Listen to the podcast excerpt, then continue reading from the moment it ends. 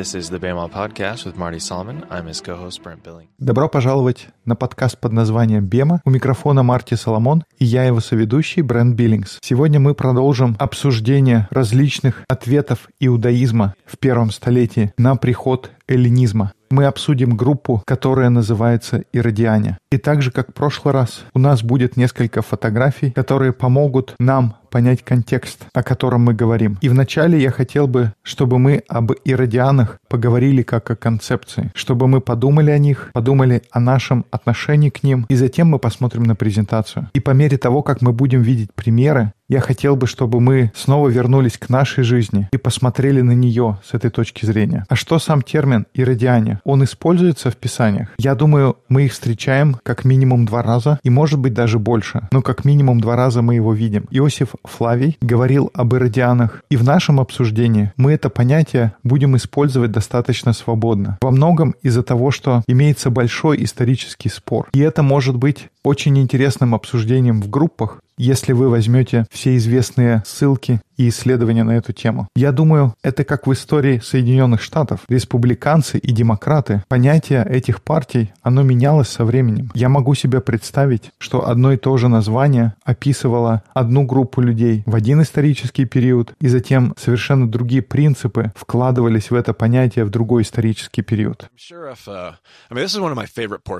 Uh, да, верно. И для меня это одна из самых интересных и полезных частей нашего курса, когда мы здесь в начале третьей сессии обсуждаем различные группы. Но я уверен, что истинный историк, как доктор наук, я не думаю, что им бы был интересен наш подкаст, но если вдруг они заинтересуются, я уверен, им просто взорвет мозг, насколько упрощенно и порой свободно мы используем описание этих различных групп. Поэтому я хочу предупредить об этом заранее. Я делаю это специально, отчасти для того, чтобы мы могли найти себя в этих историях и не потеряться во всех академических деталях. Я хочу это сделать чуть более приближенное к жизни, чтобы мы могли извлечь уроки из таких обобщенных идей. Итак, иродиане. Насколько я понимаю, не так много известно об этой группе. Один из немногих историков, который их упоминает, это Иосиф Флавий. И действительно, это группа, о которой говорят, и до сих пор нет окончательного понимания, насколько формальной была эта группа иродиан. Как это видно из названия, они ассоциируют себя с Иродом, что они последователи Ирода Великого. Было ли это формальное объединение как политическая партия?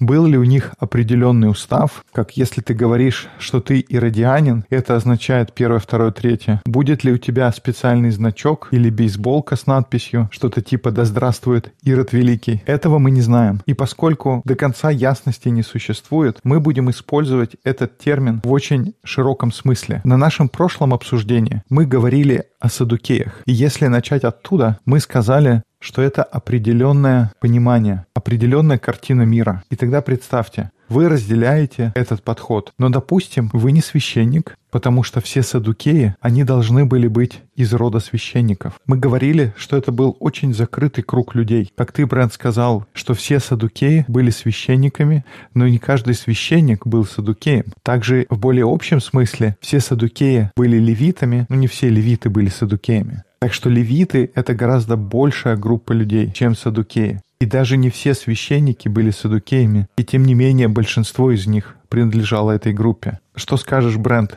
Я достаточно хорошо объяснил? Ну да, вроде звучит понятно. Ну а что делать, если ты не из рода священников и не можешь быть садукеем? Что если ты даже не потомок Левия, ты просто еврей из другого колена, но твое отношение к эллинизму очень похоже на то, как к нему относились садукеи. И, кстати, Брент, что мы сказали про подход садукеев к эллинизму? Они сказали, мы возьмем все, что послужит нашему дальнейшему процветанию. But you weren't a priest. You just said, man, Hellenism is great.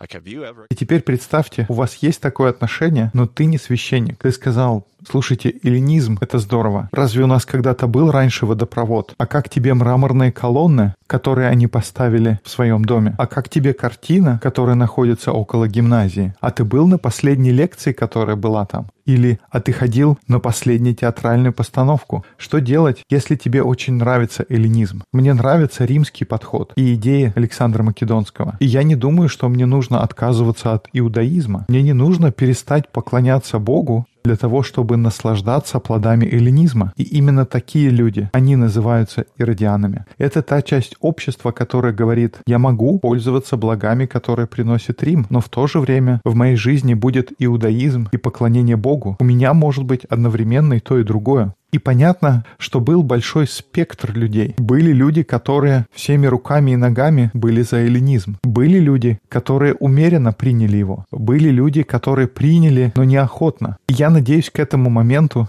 достаточно легко провести параллели к нашей современной жизни. Потому что, я думаю, почти без исключения все наши слушатели, включая меня, я могу представить очень мало исключений, но в большинстве случаев американское христианство представляет из себя иродиан.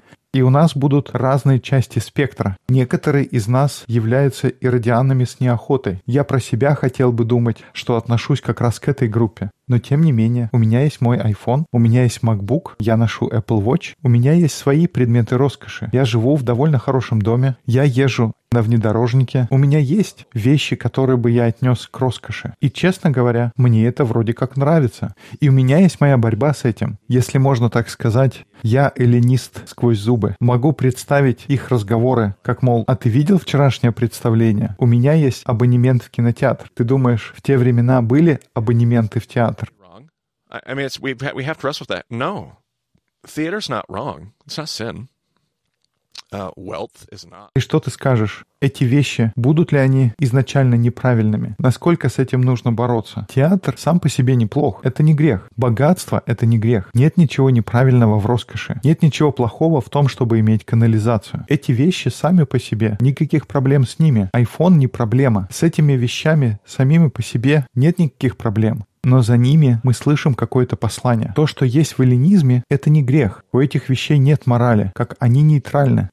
Yeah, I don't know if I would agree with that, but you get the idea. They're, they're not the issue. The issue is the worldview. И, может быть, вы не согласитесь, но то, что я хочу сказать, что не вещи сами по себе это проблема. Проблема — это взгляд на мир, то мировоззрение, которое есть в эллинизме, то послание, которое говорит, что ты — это центр мира. Богатство — это не проблема но та история, которая богатство несет тебе. Театр и развлечения — это не проблема. Искусство, оно на самом деле исходит от Бога. Однако, когда оно используется в контексте эллинизма, оно может нести неправильное послание. Оно рассказывает неправильную историю. И когда искусство доносится с точки зрения Бога, смысл истории, которые мы слышим, он будет другой. И когда мы обсуждаем урок об эллинизме среди студентов, они думают, все, мне нужно пойти и полностью отказаться от всего это не та реакция, к которой я призываю. Многие из нас на каком-то уровне мы являемся иродианами глубоко в душе. И для каждого это на каком-то своем уровне. Некоторых можно назвать умеренными эллинистами. А есть кто-то, такие люди всегда, один-два человека есть в моей поездке в Израиль и в Турцию. Они просто гордятся тем, насколько они приняли эллинизм. И всегда интересно смотреть, какая из этого получается дискуссия. Я помню, на моей первой поездке был парень, которого звали Перес Шуй. И каждый раз, когда мы начинали разговор об эллинизме, я прямо чувствовал его интерес. Давай, расскажи побольше. Но каждый из нас находится где-то посередине этой шкалы. И на каком-то уровне мы боремся с тем, как в нас проникает мировоззрение иродиан. Я думаю, очень полезно задуматься об этом. Может быть, мы уверены, что мы можем позволить себе роскошь иметь что-то, иметь технологию, иметь нашу страну. Для каждого это будет что-то свое. И мы уверены, что у нас могут быть и все эти вещи, и у нас может быть наша вера в Бога. Нам не нужно выбирать. Эти вещи, они не взаимоисключающие. Хорошо задуматься и чуть-чуть переварить это. Я думаю, для многих из нас это так и будет. И есть определенная опасность, которая есть в таком подходе. Поэтому в презентацию мы собрали несколько фотографий. Они из местечка, которое на иврите называется Ципори или Сипфорис. Так бы это звучало на греческом. Это когда-то была еврейская деревенька, и затем там был центр восстания против Рима. И поэтому римляне его полностью стерли с лица земли, и затем она была восстановлена как колония Иродиан. Насколько мы знаем из истории, она была полностью населена евреями, там не было было греков или римлян. Это еврейское поселение, но они были иродианами. И я понимаю, вам не с чем сравнить эти фотографии еще. Мы не проходили другие группы, но запомните их. И затем, когда мы доберемся до нашей последней группы, их можно будет сравнить с тем, что мы видели в городе Иродиан. uh. И еще раз замечу, что если ваше приложение для подкастов поддерживает главы, слайды будут появляться на экране. Always done. And Love it'll it. be there as well. There you go. So this first photo should be popping up now. Um, is uh, there you go? I gave you your chapter. You got marker. Um, uh, is is uh, is just on the out. И сейчас у вас должна появиться первая фотография. Это фото тротуара, который находился на одной из главных улиц. Я не помню, это Карда или Декуманус. Римляне всегда строили город так, что с севера на юг проходила улица Карда, а с востока на запад шла улица Декуманус. Почти все греко-римские города были построены по такой схеме. Um, that at its center point is two streets called Cardo and Decumanus. It's kind of like they're two. Итак, Карда и Дикуманус — это две центральные улицы города. И то, что мы видим, это мозаика, которой был выложен тротуар под одним из навесов, который поддерживали мраморные колонны. Нужно понимать, что это не рисунок, это маленькие камушки, из которых была собрана вся мозаика. И я правильно понимаю, что здесь мы говорим о городе в том виде, который был воссоздан сыном Ирода. Да, это город Иродиан, и очень легко видеть, что это был еврейский город. Но это не было ортодоксальное еврейское поселение, потому что там люди бы не стали тратить время на украшение улиц, потому что мы должны посвятить себя тому, чтобы следовать за Богом. Но в иродианской деревне мы говорим, ну, мне нравится искусство, мне нравится иметь роскошь. Что плохого в том, чтобы иметь эстетическое удовольствие? Я люблю, чтобы вещи выглядели красиво. И вот такой взгляд приводил к постройке таких домов, на которые мы посмотрим на следующих нескольких фотографиях. Они все сделаны в одном из самых богатых домов, обнаруженных в этих раскопках. Его называют домом Нила. Это был большой дом с несколькими спальнями, примерно такой же, как мы видели, когда обсуждали Садукеев. Uh, Я бы не назвал его замком, но в нашем бы мире мы называли его виллой. И на фотографиях вы заметите мозаику на полу в различных частях дома. И посмотрите на детали этого мозаичного пола. И просто взглянуть, это поражает воображение. Сколько люди заплатили за это? Только представить, что это была ручная работа. И подумайте, как это может проявляться в нашем мире. Я поменял свое отношение к тому, что я вижу, по сравнению с тем, когда я был молод и только-только узнал об этом. And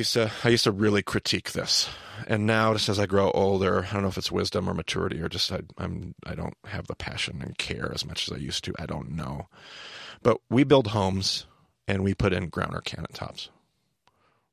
И раньше я был очень критично настроен. Но теперь с возрастом, не знаю, что это, мудрость или зрелость, но я теперь гораздо более спокойно воспринимаю такие проявления приверженности к роскоши. В нашем мире мы строим дома, и просто для обычного стола мы делаем гранитную столешницу. И может быть это не самый яркий пример, но мы делаем вещи, мы строим или приобретаем просто для удовольствия, просто как атрибут эстетики. Мы тратим деньги на вещи, которые имеют для нас очень мало практической ценности. Они просто предназначены для удовольствия. В такой мозаике я вижу отражение нашей сегодняшней жизни. И действительно, для кого-то это бы было просто искусство. Я не критикую искусство само по себе. Я сам большой поклонник. И если вдруг кто-то решил заплатить большие деньги просто из-за своей любви к искусству, я не знаю, могу ли я критиковать их за это, но это дает чувство, кто такие были иродиане. Я надеюсь, мы можем увидеть и себя. На следующей фотографии еще мозаика. И что это мозаика? Говорит ли она что-то о их культуре? Есть ли в этом какой-то тайный смысл? Или это чисто для визуального наслаждения? Um, it could be saying some things. Mostly it's visual. Maybe in like more mystical traditions, it might have a whole lot of stuff underneath it, like the symbol. Может быть и был какой-то тайный смысл, но в основном это просто красивая картинка. Может быть и были какие-то мистические традиции. Может эти символы что-то означают. Но главное я хотел показать, что мы видим здесь пример еврейского дома. Это точно, что бы ты ожидал. Здесь нет греко-римских изображений. Мы видим просто геометрические узоры. Иудаизм на этом этапе своей истории пришел к убеждению, что не должно быть изображений, чтобы не поклоняться им вместо Бога. И тогда то, что Бог сказал «не поклоняйтесь истуканам», они сказали «у нас нигде не будет вырезанных изображений». В греко-римском доме будут различные изображения, статуи обнаженной натуры, фигуры людей, но здесь мы видим просто геометрические узоры. И это выглядит очень богато. Это дом Иродиан, но это дом евреев.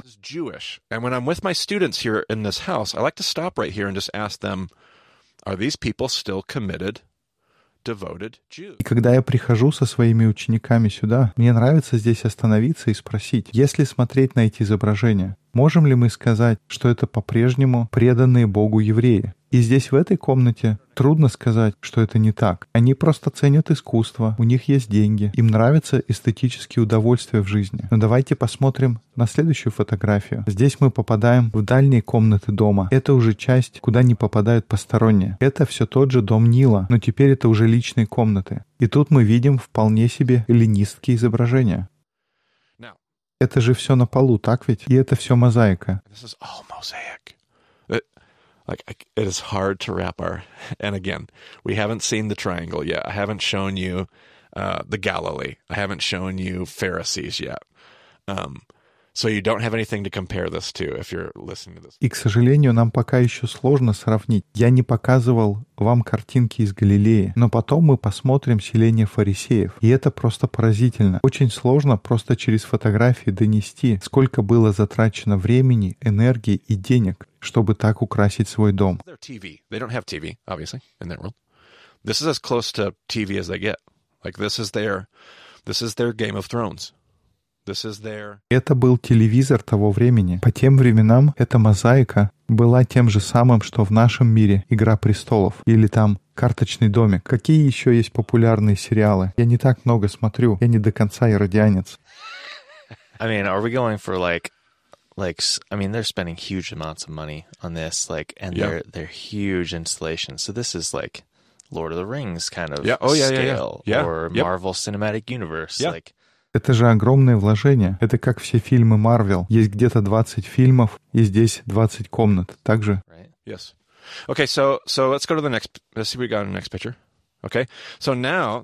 И давай посмотрим на следующую картинку. Теперь уже не все так просто, потому что здесь мы уже начинаем погружаться в греческую мифологию. И вот здесь изображение Бога. И мы по-прежнему в доме Иродиан. Они живут с этим, они не поклоняются этому. Ну, может, они подумали, ну, почему бы не изобразить что-то из греческой мифологии? Кому не нравятся такие мифы? Я же не хожу в храм Пана, не поклоняюсь ему.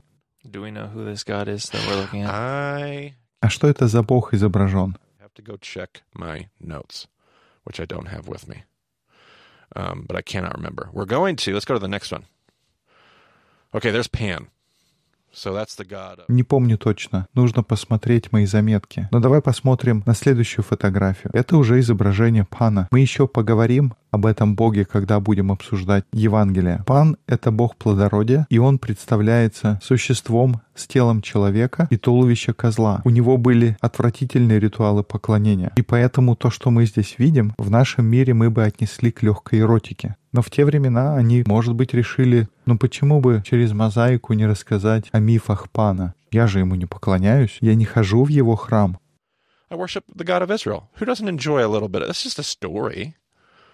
Um. Like, I, I hope that we're like, golly. Okay, so let's go to the next picture. Okay, so this, Я поклоняюсь Богу Израиля, а это просто искусство, кто не любит его. На следующей картинке нужно чуть-чуть присмотреться, но это то место, где предполагают, что была их столовая, дро комната отдыха.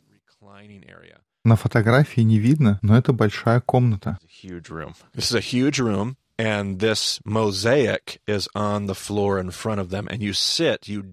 Эта мозаика находилась на полу перед людьми, которые сидели за столом. Если вы изучали, как празднуется Пасха и правила очищения перед ней, вы понимаете, что люди сидели с краю, а это было их центральное представление. Вы приглашаете людей, и они видят то, что здесь изображено. И это почему они называют этот дом домом Нила. Эта мозаика посвящена египетской мифологии о Ниле. И снова вопрос, поклоняются ли они египетским богам? Я практически могу гарантировать, что нет. Но это то, что находится перед их обеденным столом. Well, and that kind of, I- I feel like there's maybe some. Но, кстати, может быть, есть какая-то библейская основа для этих изображений, потому что все эти боги были побеждены Богом Израиля. Worship Yes. Yes. And I love that you're saying that because I love to bring my students here and just wrestle. Like, as if you're listening to this podcast, if you have a discussion group, man, I hope you're wrestling with this. Мне очень нравится это замечание, потому что когда мы с моими студентами приходим в эту комнату, Я их спрашиваю, видите ли вы здесь что-то неправильное? Интересно будет побороться об этом в ваших дискуссионных группах, но в большинстве случаев все сходятся на том, что здесь уже мы видим пример, как люди идут на компромисс. Just lay it on my listeners and say, wait a minute, is this not exactly where you and I live? I, I watch Game of Thrones. I'm a big Game of Thrones fan. Probably shouldn't be. I don't know. I have this. I mean, my, my centerpiece is a little different.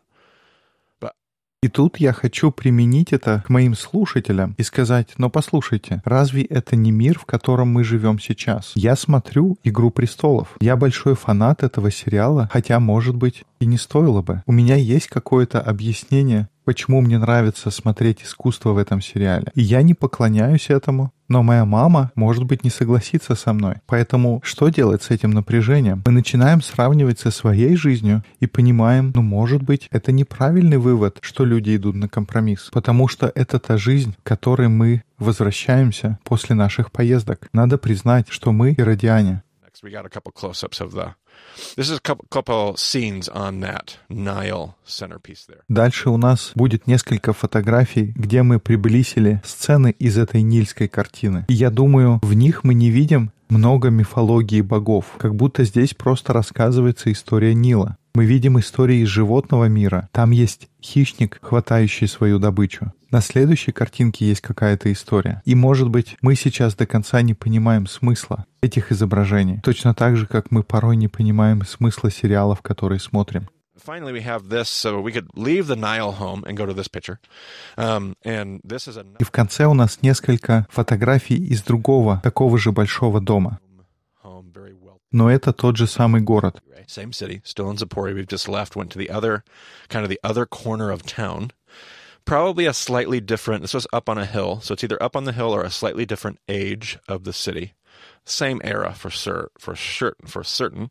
And this, they call this the Mona... Это по-прежнему Сифорис. Этот дом находится в другом конце города. Может быть, он отличается по времени постройки. И люди называют это изображение галилейской Монолизой. Трудно поверить, но то, что вы смотрите, это мозаика. В этой мозаике 22,5 миллиона различных фрагментов. Я не умею свистеть, но может у тебя получится. Знаешь так, присвистнуть от удивления. Yeah. Can you do that? Yeah, that's yeah, the one. There we go. Yeah, this is this is a this is a big deal. The, the, your next, you're gonna this next photo here. You zoom in on the that's the Mona Lisa. Most uh, um, uh,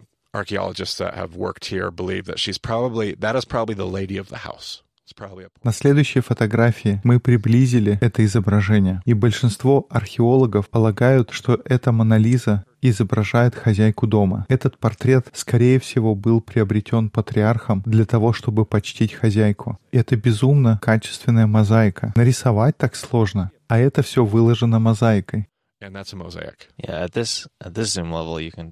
На этой фотографии уже видны фрагменты, но когда ты обычно сидишь издалека, как мы сделали первую фотографию, это очень впечатляет. Yeah.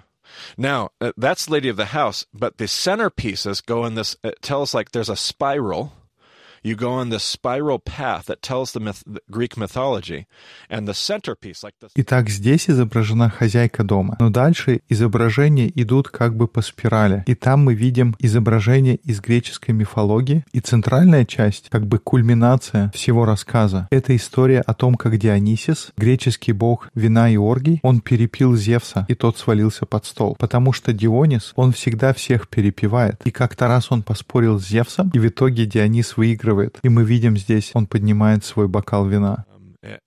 You can see in other portions of the table, you'll notice Pan just to the left of that centerpiece in this photo.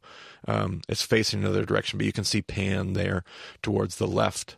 And uh, и мы видим другие части мозаики. Слева от центрального изображения мы видим перевернутое на 90 градусов изображение бога Пана, и это дает нам хорошее представление о том, что видели те люди каждый день. И у меня не будет здесь какого-то большого вывода. Но это похоже на тот мир, в котором мы живем сейчас. И я думаю, хорошо поговорить о том, чего есть позитивного и чего негативного, потому что это будет актуально и для нас. И давай подумаем, Брент, какие положительные стороны мы можем видеть в таком подходе.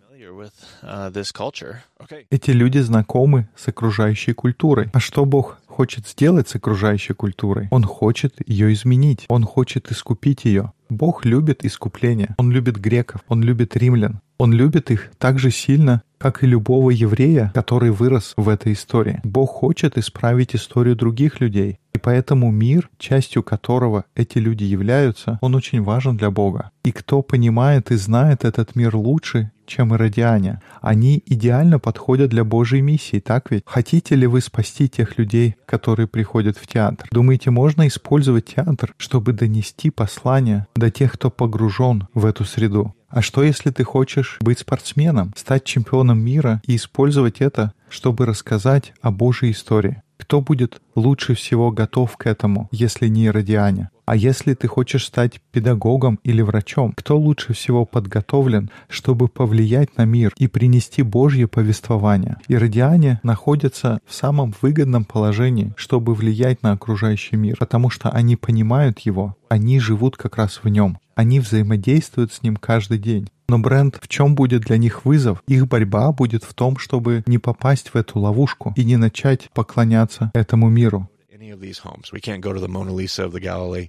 We can't go to the Nile house and sit there and make a joke. Точно, искушение будет идолопоклонство. И понятно, мы не можем пойти в эти дома, зайти в дом Галилейской Монолизы или раскопать дом Нила и легко вынести суждение о том, любят ли эти люди своего Господа, своего Бога всем сердцем, всем душой и всем самим собой. Нельзя сказать, но мы очень четко видим опасность. Опасность в том, что мы можем пойти на компромиссы в сексуальном плане. Или вы начнете попирать права униженных и тех, кто оказался на задворках общества. Или начнете пользоваться трудом бедняков. Просто если подумать, чьими руками были построены эти дома. Опасность состоит в том, что я буду думать о том, чего я хочу, что приносит мне удовольствие, и я могу забыть о миссии Бога, отодвинуть ее в сторону. И в каком-то смысле может произойти то, что мы изучали во второй сессии. Вы пристраиваете дом к дому и прибавляете к полю поле. Я смотрю на эту последнюю фотографию с Дионисием, и вспоминаются слова из пятого Исаия, где говорится, что ваши герои пьют вино и смешивают напитки.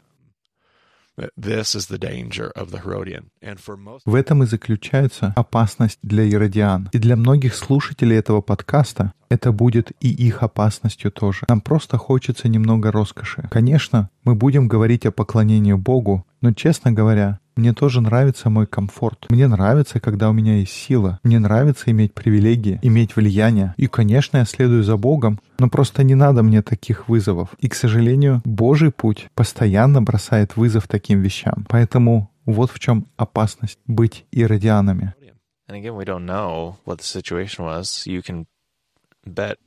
With pretty good certainty that the patriarch of the house wasn't. И, конечно, до конца не ясно, но вряд ли отец семейства выкладывал 22,5 миллиона фрагментов. И тогда кто это был? Просто рабочие или рабы? Хорошо ли им заплатили? И эта борьба актуальна для нас. Мы здесь можем увидеть себя больше, чем в какой-либо другой реакции на эллинизм. We identify. Yeah, and I think uh, you know that city, uh, is three miles away from Nazareth, the the Nazareth of Jesus.